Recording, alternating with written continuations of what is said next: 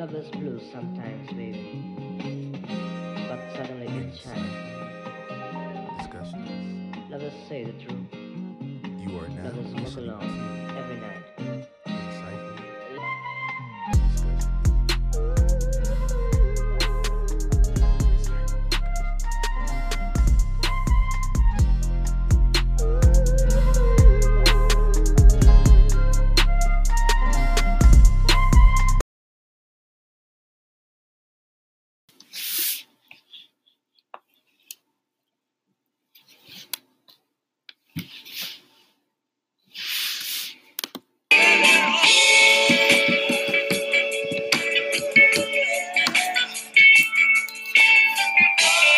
And blessings.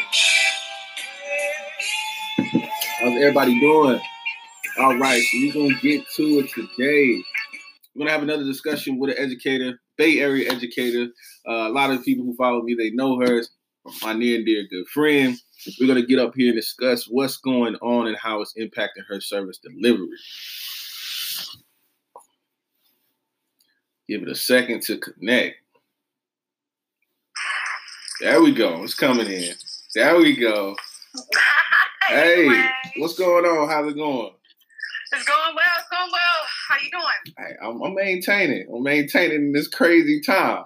You I know, know it's, it's ridiculously crazy. we keep getting updates. We getting updates uh, every day, sometimes twice a day, and it's uh, Yeah. it's it's just weird. It's weird. Like you know, you never you, you read about this, you see about it, see about these things in uh, movies. You see how it really impacts, like from an entertainment perspective.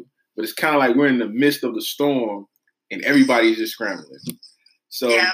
what I wanted to do today, as, as you know, I've reached out to you. I've been trying to connect with different service providers every day to Mhm. just kind of talk about, you know, what they're going through, uh, how their service delivery has changed, and what are some things that we can do moving forward. But before we fully get into it, just introduce yourself, tell people what you do, and uh, just to get a sense of that. Okay. Um, I'm Charmaine Shuford. Um, I'm a teacher at Downtown High School in San Francisco, which is an alternative learning continuation school, project based. Mhm. Uh, the project that I'm a part of is the theater project. So all of our curriculum comes together in a culminating performance at the end of the semester. And our students, they take acting classes to prepare for this performance. And yeah, we just have like a completely different learning model. Um, It's pretty dope. Yeah, okay. So that is interesting too. I know we spoke about it before, but you know, being that you're from the East Coast, specifically Washington D.C., how does that experience from your upbringing impact your service delivery in your new teaching environment? Man, it impacts everything I do. I think I come with a very strong base in like who I am.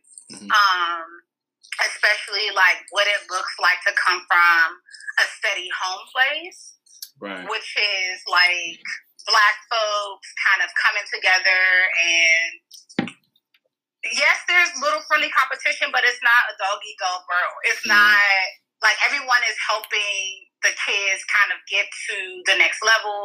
Right. It's a lot of collaborative community work. And so that to me is a little different here on the West Coast where there's not that camaraderie amongst uh, many black folks here. We're very sparse um, and spread out.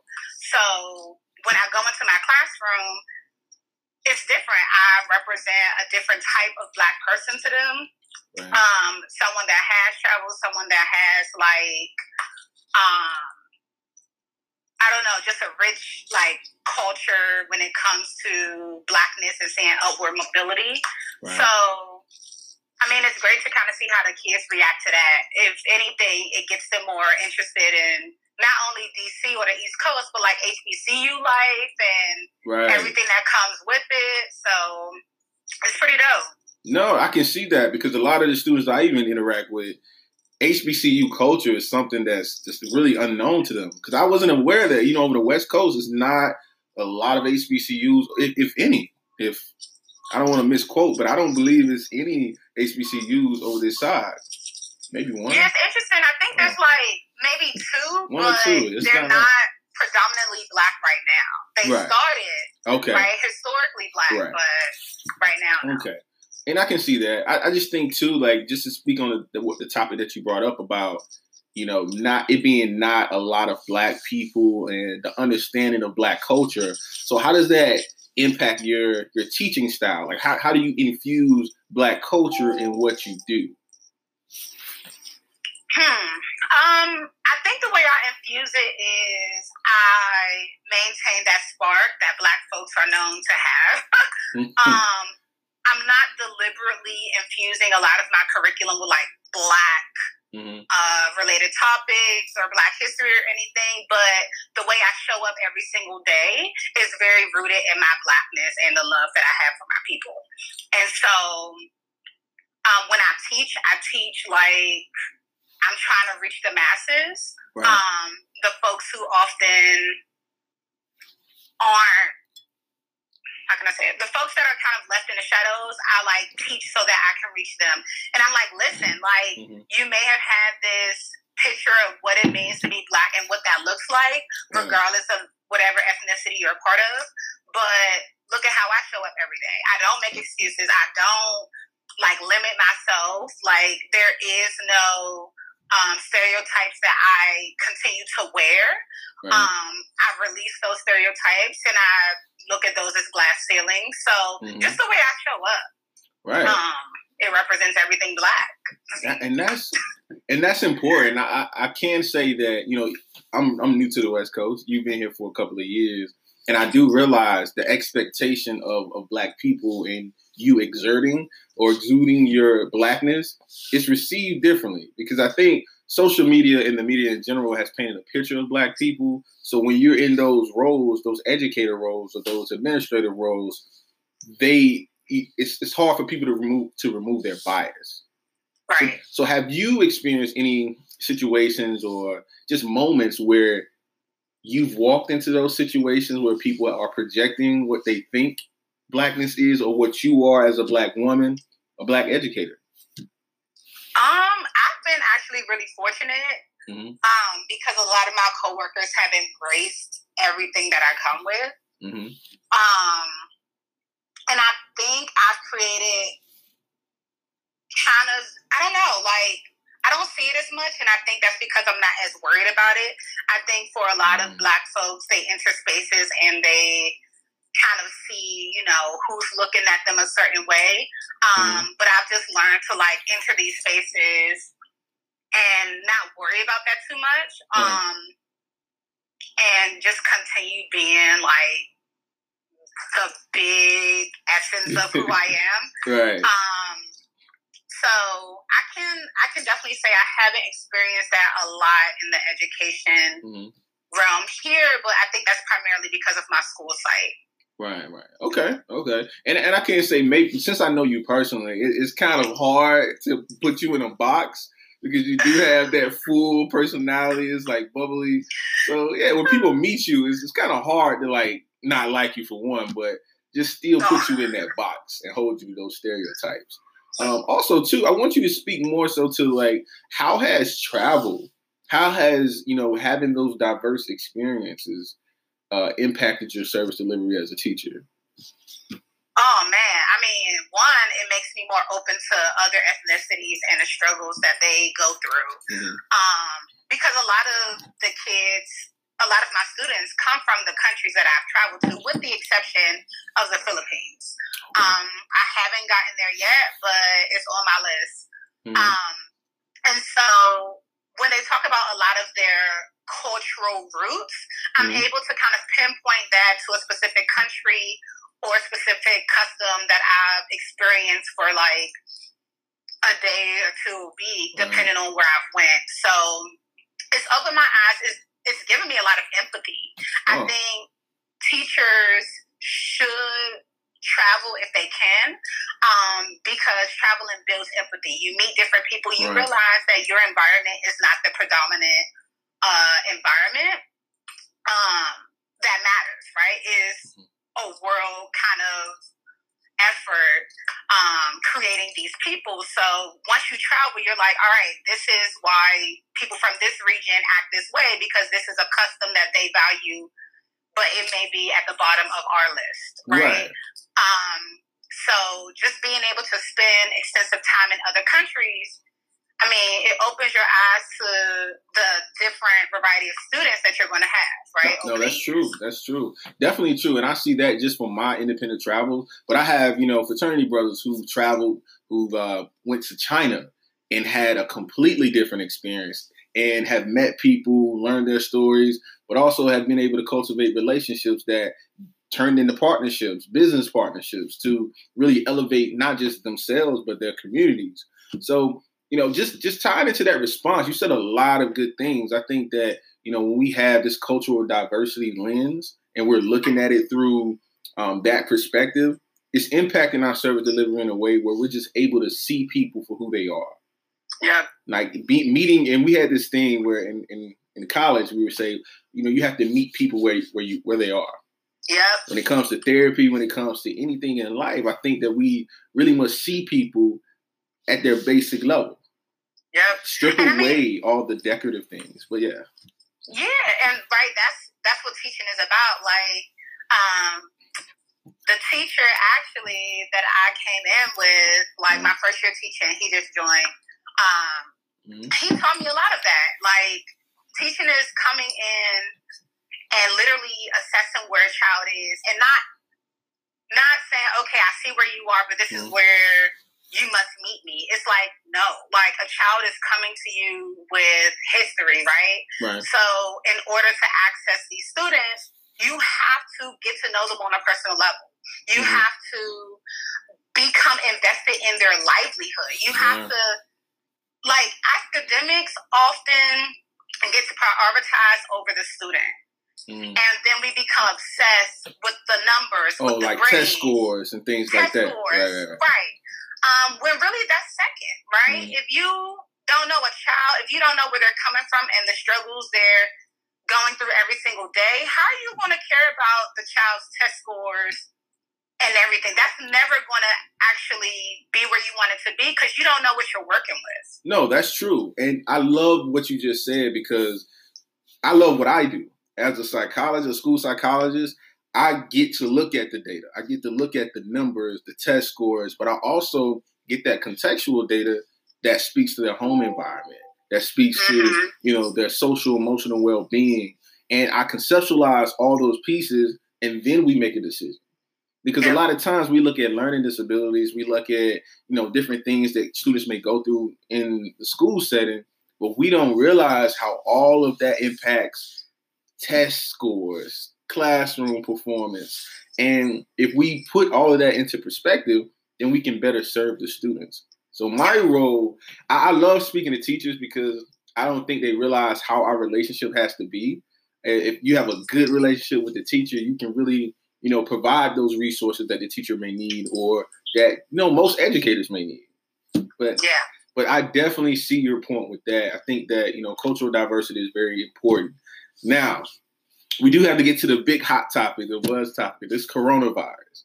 Yeah. Oh my God. With with everything that's going on with the coronavirus, um, the Bay Area closures. I think it was the first uh, place. San Francisco was the first place to actually shut things down, uh, close local businesses, and then you know other states and places followed. Uh, so, could you speak to how these school closures are impacting your teaching right now? Oh my God, it's it's terrible. Like I, I am personally um, kind of distraught that I'm creating curriculum, or I'm tasked with creating curriculum to deliver to students online. Mhm. When I know that some of my students' home situation doesn't allow for them to be in a healthy learning environment. Mhm. Um, also, a lot of students, black and brown students in particular, really benefit from that in person instruction Yeah. um, because they're, how can I say it? They're, the way they grasp information is really based on the people that's delivering it to them. Right. So if you kind of have this device in front of them that's giving them and feeding them information, I'm not sure if that's actually going to stick and land in the way that it's supposed to. Mhm. Because if kids have questions, what they which they often do, especially students for IEPs, right? Mhm. They need more assistance and they need things to be they need probing questions. They need guiding questions to like get them to reach the the answer, right? Right. um, I'm really worried about those students that need that extra assistance, um, which I feel like is about 70 to 80, maybe even higher uh, percent of my students. Wow, that's that's a large percentage. I It's mean, a very large yeah, that's a large percentage. So for me, you know, my research is in digital technology and social media when it comes to student engagement. So I actually love using technology. I love virtual teaching. But through, you know, just working on my dissertation and, and getting all the data points, I realized that it's so many factors that go into being able to execute that effectively. Access. When we speak about access, a lot of times we don't understand that yes, students may have, you know, smartphones, but that doesn't mean that they have Wi-Fi. A lot of students rely on public Wi-Fi to access certain aspects of their phone. You know, they can't use uh, Google Classroom, Google Chrome, any any of those platforms if they don't have Wi-Fi. Because some mobile plans they're pre- prepaid, Yeah. and you may not be able to use all of your data just for schoolwork. So when we Yeah. look at it from that aspect, that's that's just one factor. Then we have to actually have the pro- uh, appropriate training for the teachers. A lot of times we don't have we didn't have those trainings until last week. We've been throwing together YouTube videos, uh, documents just to provide some type of guidance and steps. So when we have those appropriate trainings and those different resources in place, then it can be effective. Because I think we we- we're not realizing how socially advanced our students are Yeah. though they may not be able to, you know, have those resources and provide for themselves just yet, socially they're aware. They know what's going on. They know how to uh, navigate certain spaces, but we have to give them the tools. And I think that's the problem that I'm seeing from my role um, as an educator, as a service provider, is that we don't have the necessary tools in place and the proper training. Mhm. Right now, we need virtual teaching and technology use training. That, Yeah. that is vital because even after this, if we look at the coronavirus and the impact that it's having and will have by the end of the crisis, we probably will be moving to towards some type of distance learning curriculum or, or instruction. I, I, don't know how. Tell me how you feel about that aspect, as in the future of teaching. I'm very anti Mhm. distance learning. Um, Ooh, tell me why. anti. Yes, tell me. We can have this discussion.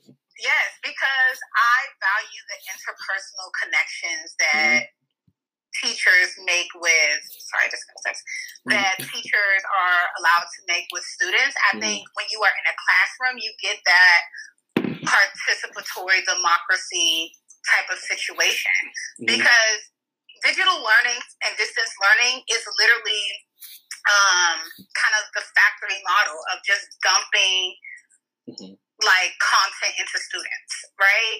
Where is the opportunity to interact with that content? Where's the Mhm. opportunity to question um, each other, right? Right. Not only their other student, the other students, but the teachers. Mhm. Um, I feel like it's going to put a lot of dependency on students to just get the content and work with that, but not Right. have that um, exchange that's Right. necessary. It like we need discourse. You cannot have effective discourse um, with distance learning, regardless if you're on a Zoom call or Mhm. whatever. So, I mean, my student, and you also have to think about the students that have um, historically been like disadvantaged when it comes to education. Like, why would a student want to attend a class online when there's no loyalty, there's no person to actually connect with on a day to day basis? I think you're going to lose a lot of students that way Mhm. um, if we move to that model and solely depend on that model. Right. Now, I don't think we can solely depend on that model. Now, I'm glad you said that. I do think that look looking at the future, that's what it's going to go to. It's going to slowly, slowly get to the point where distance learning is a thing, right? So, my stance is we must fully understand it so that we can properly implement it. Now, I'm not a big fan of like the educational based technology things. You know, Blackboard, we used that when we were in college. Canvas. We we had instructors who didn't really know how to use Blackboard, but they were giving us assignments. They were giving us resources and things within that system, and it wasn't as effective. So for me, I, I did my research in using social media. Now, people hate to hear social media, but kids, look at how we're socialized as a country. Uh, we used to be in a situation where if you're from this place, you only talk a certain way. You only know these social norms. But social media, it kind of bridges the gap when it comes to those social norms. So if I was a teacher, and just like you and I, I have a live, I have an Instagram account and I'm going live and I'm giving a, a lecture or a lesson on history. My students can comment in my thread. Uh, my student, I can add a student if they have a question, if they want to present to the class, and you can structure it so that that account is specific to those students. You don't have to worry about outside people. You can restrict access and only grant access to your students. So my research showed that that is actually effective because those students who connect via social media, it's really a norm for them. It doesn't disrupt their day-to-day activity. They're able to check what, like I said uh, a couple of days ago when I was uh, interviewing Daniel. Uh, he's an educator in DC now, in the Maryland area I'm in. But when the students feel connected and they have a positive relationship with their edu- with their teacher, then they're more inclined and more willing to learn and try things out. But socially, it's no disruption. I can talk, and then if I want to click out of the live and do something I'm not supposed to, as far as looking at Shady Room, looking at other accounts, I can. Now that is a drawback. However, it doesn't break the social uh, social norms that these students have created and are using to learn. That, that's just my take on it. I hear that. Um, so I feel differently about it because I work at a continuation school, right? These students basically the traditional education model hasn't worked for them. Uh-huh. Um, so, and we collect their phones. We Really? take their phones throughout the entire day. They cannot Wow. access their phones until lunchtime Mhm. and after school. Um, and we do that because one is also about focus. Like, Mhm. I don't think kids retain as much information as they used to, um, solely because they have a ton of distractions going on. Right. So I hear that, and I'm like, considering my students, I don't think that would be the Mhm. best model. Right. Um, I do see advantages Mhm. to it, um, maybe for one class out of however many, One but I don't think it should be solely like the majority of their classes. I don't Yeah. think that should ever be the option. Mhm. Now, I'm curious in like what type of course did you hold online um, where that happened and like were the majority of your students invested in it the entire time? Mhm. Did you see kind of participation and engagement decrease after some time? Mhm. Okay, I can answer those questions. Uh, the course that I actually used for my study was uh, history. And as you know, I chose history because um, the site that I used was STEM school. So math, the STEM, all the technology pieces were there. All the students had Chromebooks. All the students within the class, except for one, had a smartphone and access to Wi-Fi in the home and in the school. So I was very fortunate to have an environment that was technology enriched. But I did choose a class that you know wasn't performing high academically. It, in comparison to the two bell schedules or the two class schedules that the teacher had, Yeah. class A, well across the board. Class B, not so much. Mm, So I wanted to get, wanted to see whether or not, okay, if this low performing class, if we introduce this new curriculum and compare that to the curriculum, the regular curriculum that Class A was receiving, how do, how does this impact their academic outcomes or their student engagement? So I forgot the last part of your question, but what I did find is that in the beginning we had some drawbacks from the actual students because they assumed that the teacher wanted to spy on them on Instagram. and that was the biggest that was the biggest like uh I guess friction we had in the beginning. But once we explained that, you know, the, the way that the Instagram account was going to be used, we started to get a lot of buy-in and we started to see we, we we actually noticed that students checked in on the lives a little bit more.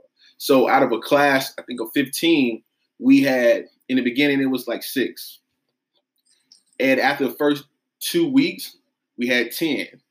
And by the end of the study, we all the students were participating in the live discussions for a total of three weeks. So it increased over time, but we had a short window to actually do that. We, we only collected data for two marking periods. Hmm. So if I had a chance to actually do that for an entire year and to continuously improve the structure and implement it with training and, and all those resources, who knows? It, it could definitely have more positive outcomes.